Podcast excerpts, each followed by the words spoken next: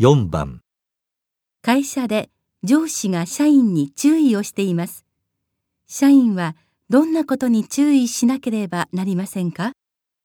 あのお客様は難しいけれど大切なお客さんなんだからくれぐれも粗相のないように。何か失敗しても絶対にごまかしたり言い訳したりしちゃいけません。きちんと正直にお詫びすること。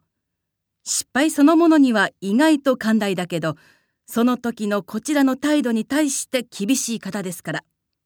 ご機嫌を取ったり、お世辞を言われたりすることもお嫌いです。誠意があるかどうかを見抜いておいでなんですよ。